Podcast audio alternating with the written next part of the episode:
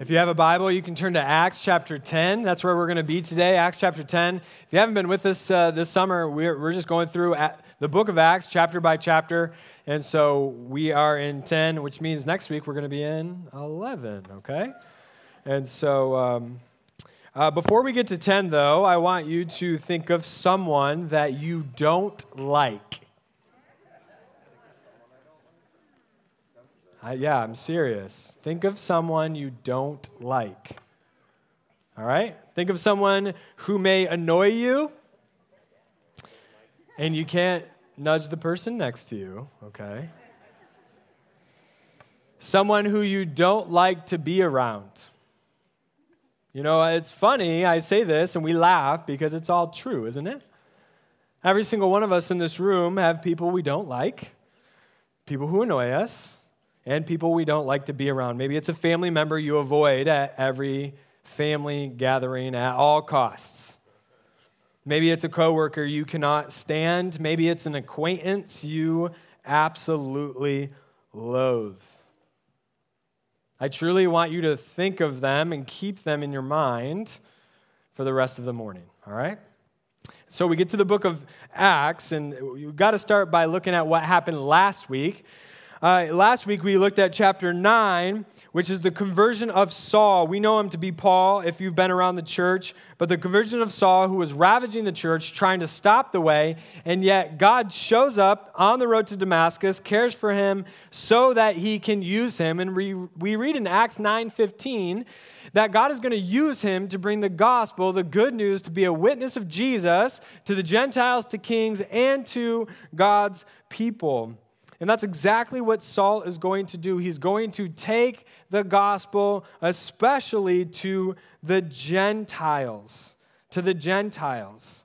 But one thing we have to understand is that throughout the, the Bible, the Jewish people and the Gentiles usually don't get along. They don't get along. There's this separation. They don't associate with each other. And in fact, in Acts chapter 10, we're going to see that it's actually unlawful for Jewish people to associate with Gentiles. And yet, like I said, that's exactly where Saul is going to go. He's going to carry the name of Jesus to the Gentiles so that they can receive the forgiveness of sins through Jesus Christ and Christ alone. And that's what we see for the rest of the book of Acts. Is the story of Paul taking the gospel, taking the message of Jesus to the Gentiles and the people who desperately need him. But before that can happen in the storyline of the church, God has to rock the boat a bit, if you will, when it comes to Gentiles believing in Jesus Christ for the forgiveness of sins. And so he's going to have to show the apostles, those who are leading the way, those who are, uh, who, who are literally leading this idea that Jesus has resurrected and that there is salvation from sins. He has to show the apostles that this is his will, that these Gentile people can actually join into the church, into the way, just by belief without following the law. And so that's what Acts 10 is all about God rocking the boat a bit and showing us that he shows no favoritism. God, listen to me, God shows no favoritism, and that anyone who believes in Jesus will receive the forgiveness of sins through his name. That's what we're going to see today. So let's jump into Acts chapter 10, starting in verse 1. And we're going to read to verse 8. In Caesarea, there lived a Roman army officer named Cornelius, who was a captain of the Italian regiment. He was a devout, God fearing man, as was everyone in his household. He gave generously to the poor and prayed regularly to God. One afternoon, about three o'clock, he had a vision in which he saw an angel of God coming toward him. Cornelius, the angel said. Cornelius stared at him in terror. What is it, sir? He asked the angel, and the angel replied, Your prayers and your gifts to the poor have been received by God as an offering. Now send some men to Joppa and summon a man named Simon Peter. He is staying with Simon, a tanner who lives near the seashore. As soon as the angel was gone, Cornelius called two of his household servants and a devout soldier, one of his personal attendants. He told them, what had happened and sent them off to Joppa. Now, this is a pretty crazy story, so you got to understand that Luke is writing this account to Theophilus, and, and it's not like he's just picking and choosing these random stories. It, it's very purposeful that this story falls right here in Acts chapter 10, because we've been seeing the movement of the church. Acts chapter 2, the Holy Spirit falls on the Jewish believers, and then we see the church multiplying through many different ways. And then, of course, Acts chapter 9 is where Saul is basically just, God shows up on the road. He comes to faith in Christ so that he can be a witness to these Gentiles. And then, right after Saul goes to Jerusalem and he tries to join the apostles, and they're like, We're afraid of you, please don't come here. Barnabas steps up and says, He's cool, he's with me. And then uh, Saul basically begins his journey, his mission. But we read in the end of Acts chapter 9, Peter beginning to do some amazing things. So, so God, Luke wants us to understand, God wants us to understand that, that he's going to use Luke in a miraculous way. And so Luke does amazing things at the end of chapter 9. You can go read them. And then we get here we get to Acts chapter 10, another part of Peter's journey that Luke wants us to understand. And so it involves Cornelius, it involves Peter, and it involves two cities. We saw two cities here in these first eight verses because we got to look at the where. It's very important to look at the where of what's going on. And so we saw Caesarea and Joppa mentioned here in the first eight verses. You can see here on the map, and I know you can see me behind there, so don't get distracted, okay? You see that? Okay, awesome. Um, I'm going to stand over here so you can't. Maybe you can see me. Anyways, um, so you see up top there, right on the coast, uh, you see Caesarea and you see Joppa. And so what we've learned so far is that Cornelius is in Caesarea and Simon Peter, or Peter the apostle, is in Joppa. So they're about 31 miles apart from each other. And so this is where it's happening at. But what we have to understand is that the Jewish people do not like the city of Caesarea.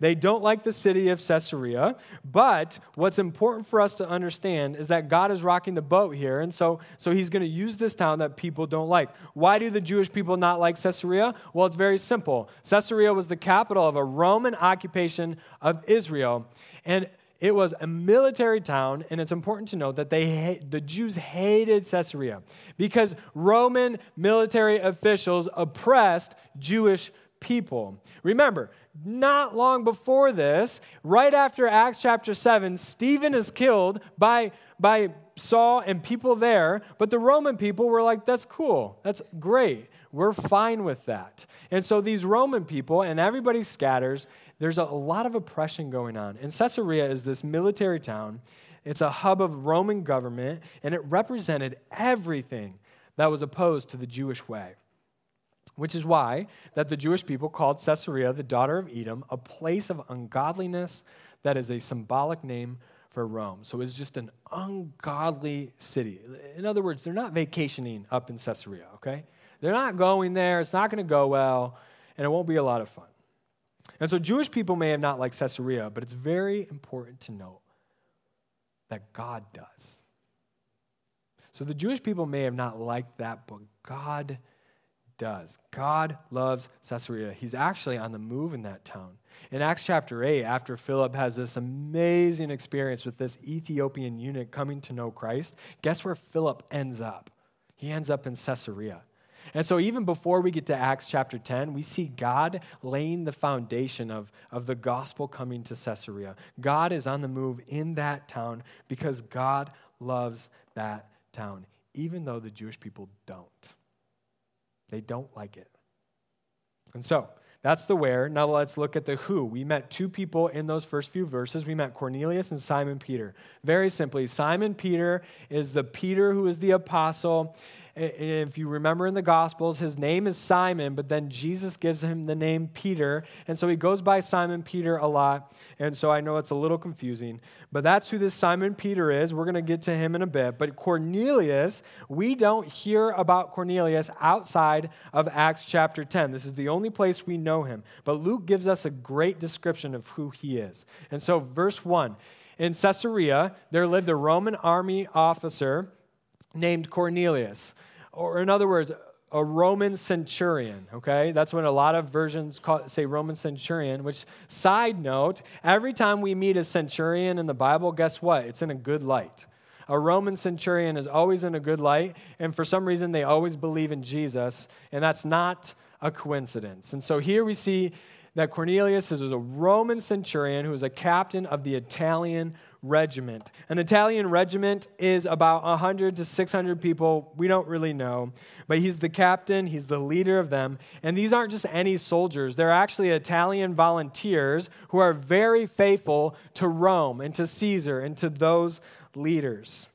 Luke tells us this information because the Jewish people did not like people like Cornelius. So not only did they not like Roman people or, or people who were against them, but, but then you start looking at these officers who would oppress the Jewish people just by default. When they found out Cornelius was this centurion, they're like, we don't like him. We, have no, we do not want to be around him. We're not, it's not okay. And so they do not like Cornelius just by default. But Cornelius has a reputation. He has a reputation in Caesarea. Look, he was a devout, God fearing man, as was everyone in his household. Isn't that amazing? He was a devout, God fearing man. So, so he's kind of rejected by the way, the Jewish people. And yet, he's known as and has a reputation as being devout, God fearing, and he gave generously to the poor and prayed regularly to God. In other words, Cornelius is different than every other army official that is around him. He's not normal, he's different than, but the Jewish people by default don't like him.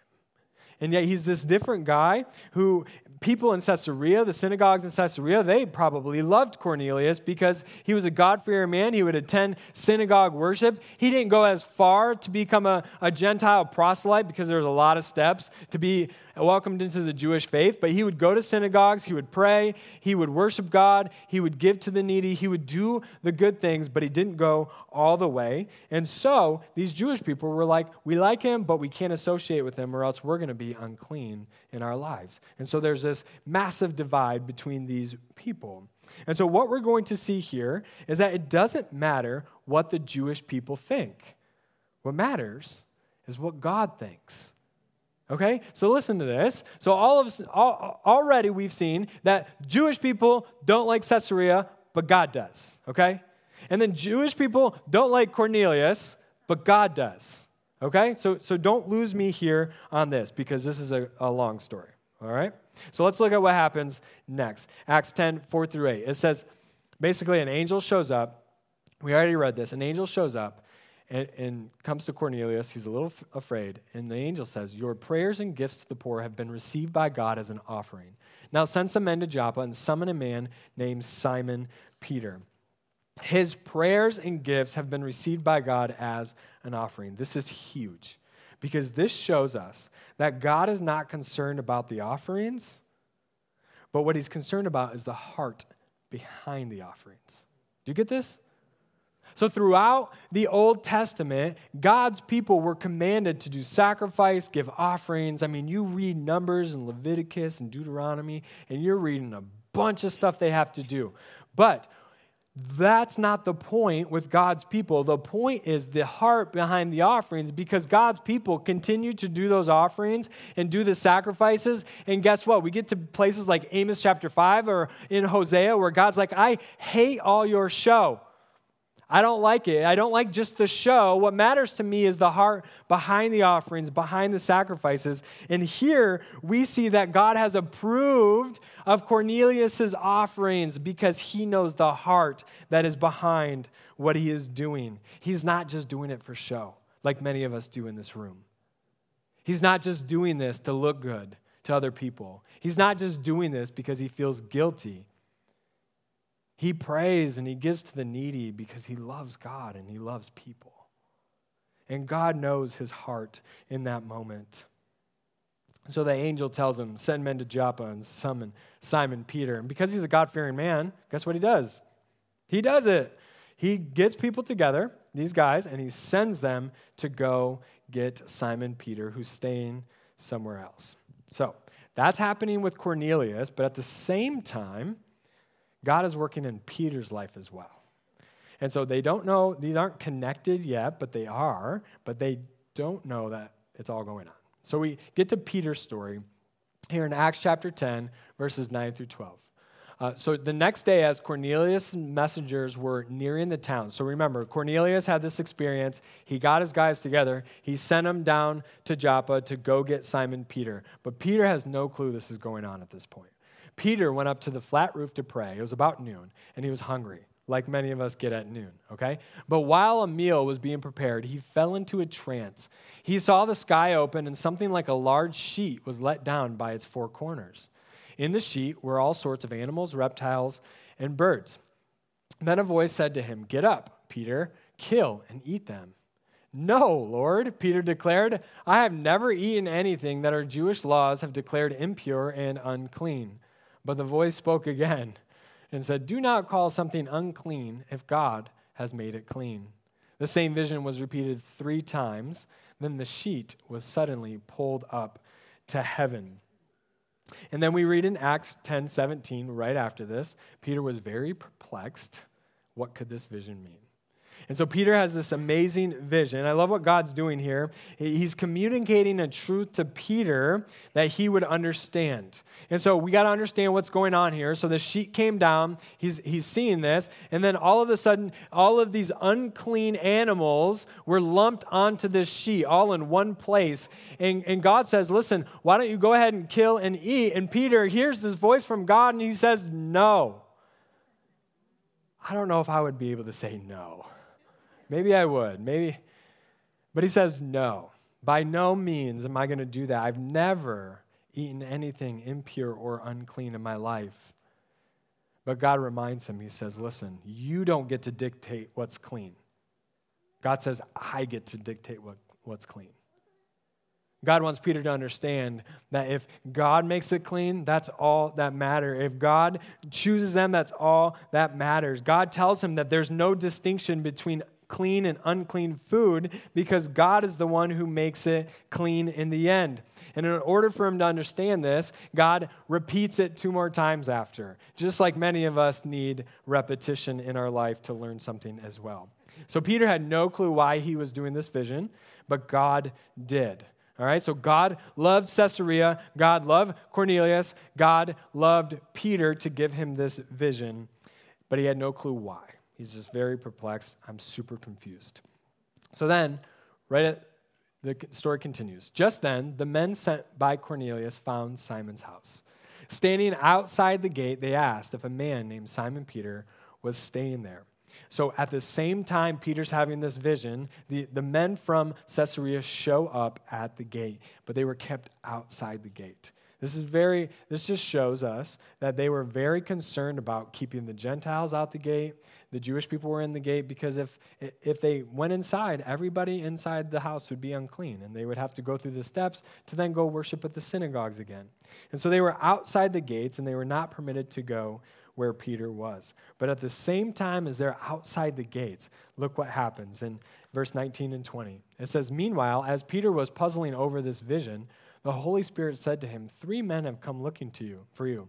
Get up, go downstairs, and go with them without hesitation.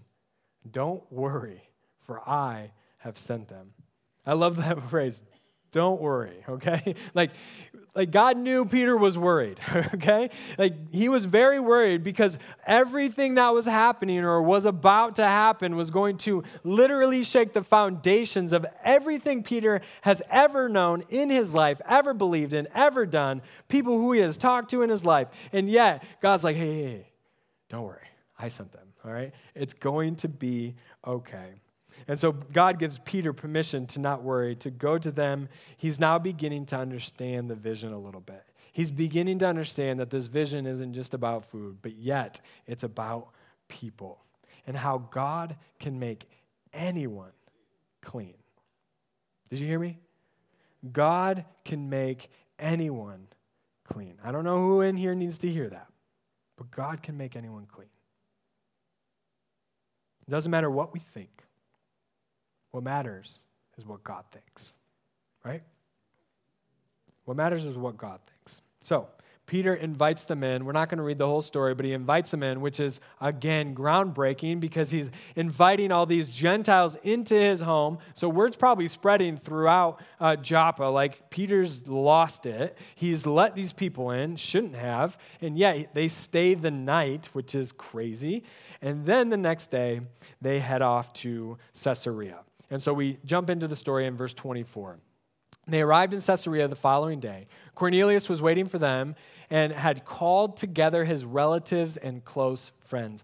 I absolutely love that because Cornelius did not just bring Peter to talk to him personally. Cornelius loved his family and his friends so much so that he invited them over and he said, You have to hear what this man Peter has to say.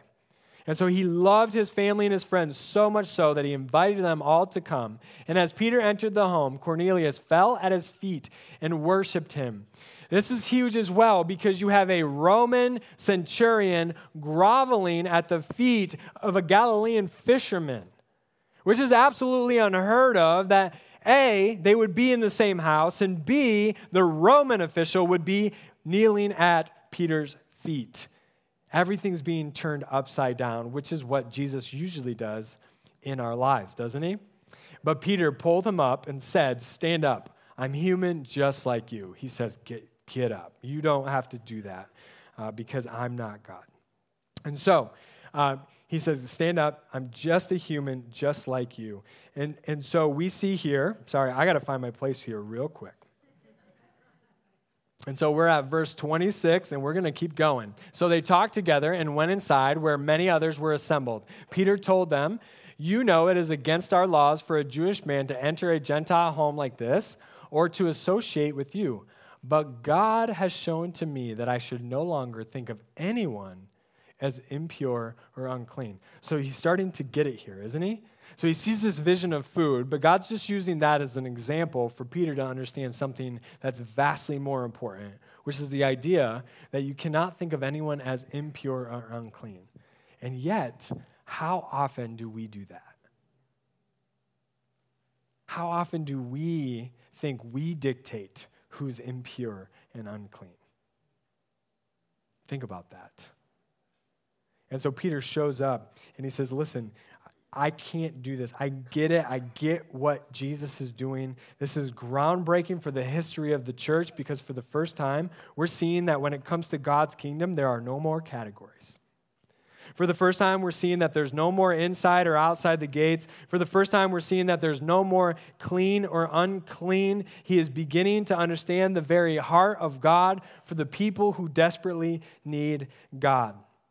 And so the story continues. We jump down to verse 34 and 35. It says, Then Peter replied, I see very clearly that God shows no favoritism. In every nation, he accepts those who fear him and do what is right. And it doesn't continue on, but then we see in verse 43 we jump down and he gives the gospel message. He says, To him, all the prophets bear witness that everyone who believes in him receives the forgiveness of sins through his name. Peter's getting it. He's starting to understand it. What God wants us to understand today as well is that God shows no favoritism, shows no partiality in this life. And yet we live and operate with favoritism often, don't we?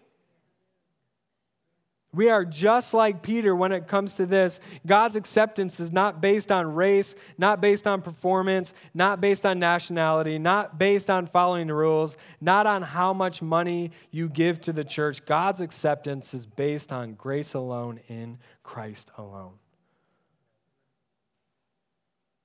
This is groundbreaking for the history of the church.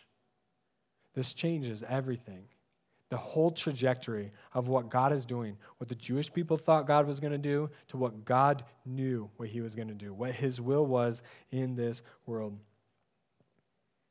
Anyone, no matter who you are, no matter who you were thinking about at the beginning of this message, anyone will be accepted by God if they believe in Jesus Christ as their Savior.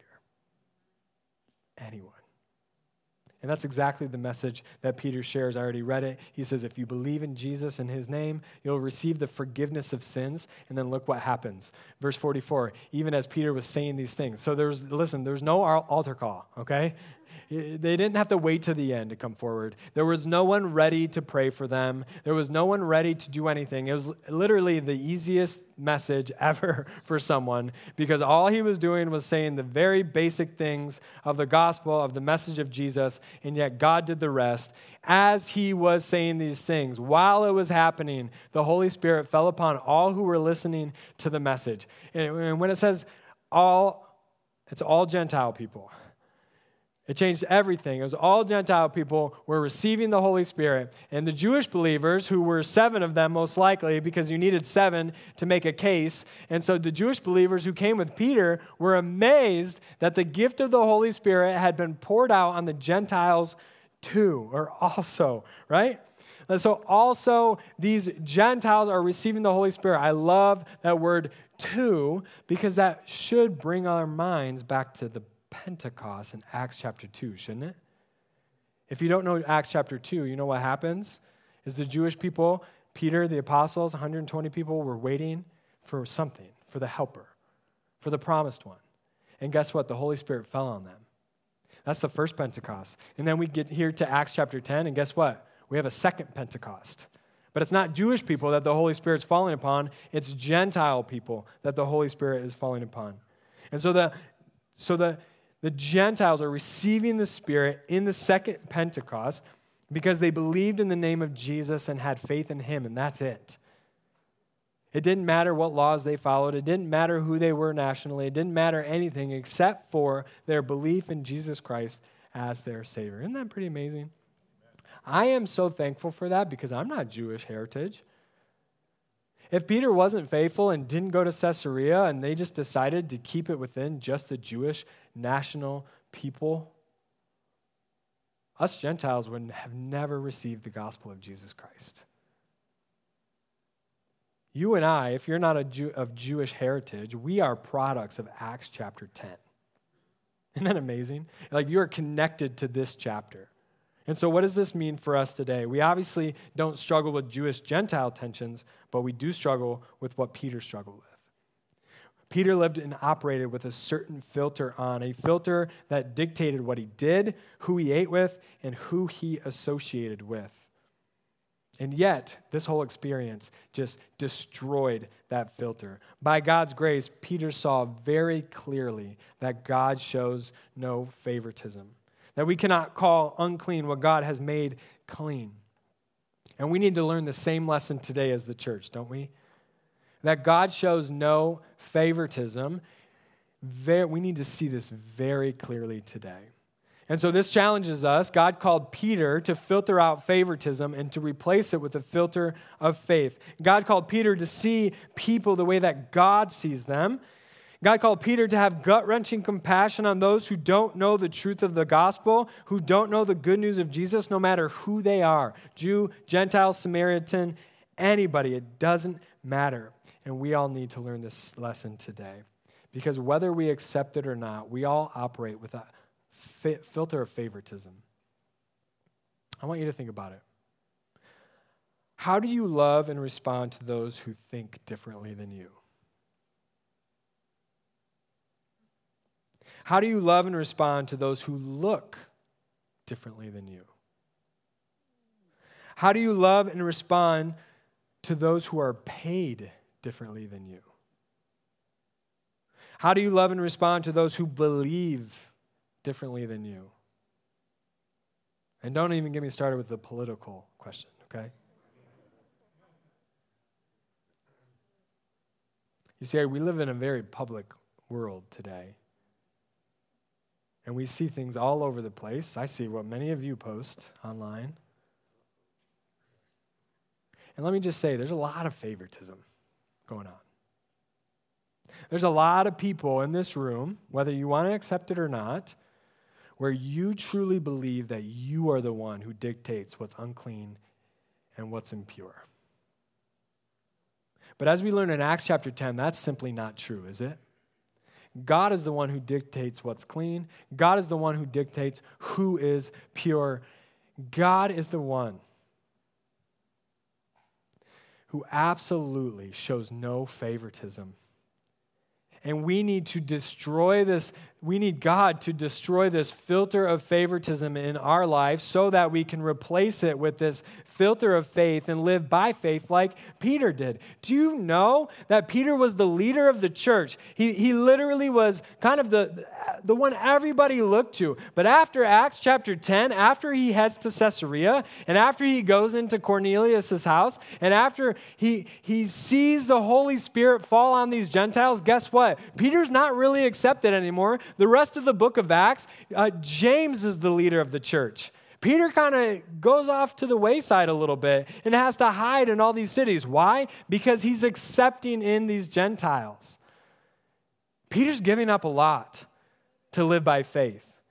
Peter's giving up almost his entire life to do what God wants, to live by faith rather than favoritism. He's even not really accepted back in Jerusalem after this point. You see, sometimes that's what it takes to live by faith. It's going to hurt, it's going to be hard. And we're also going to be like Peter and fail at it at some points. And I don't know if you know, but in Galatians chapter 2, Paul and Peter almost get into a fist fight.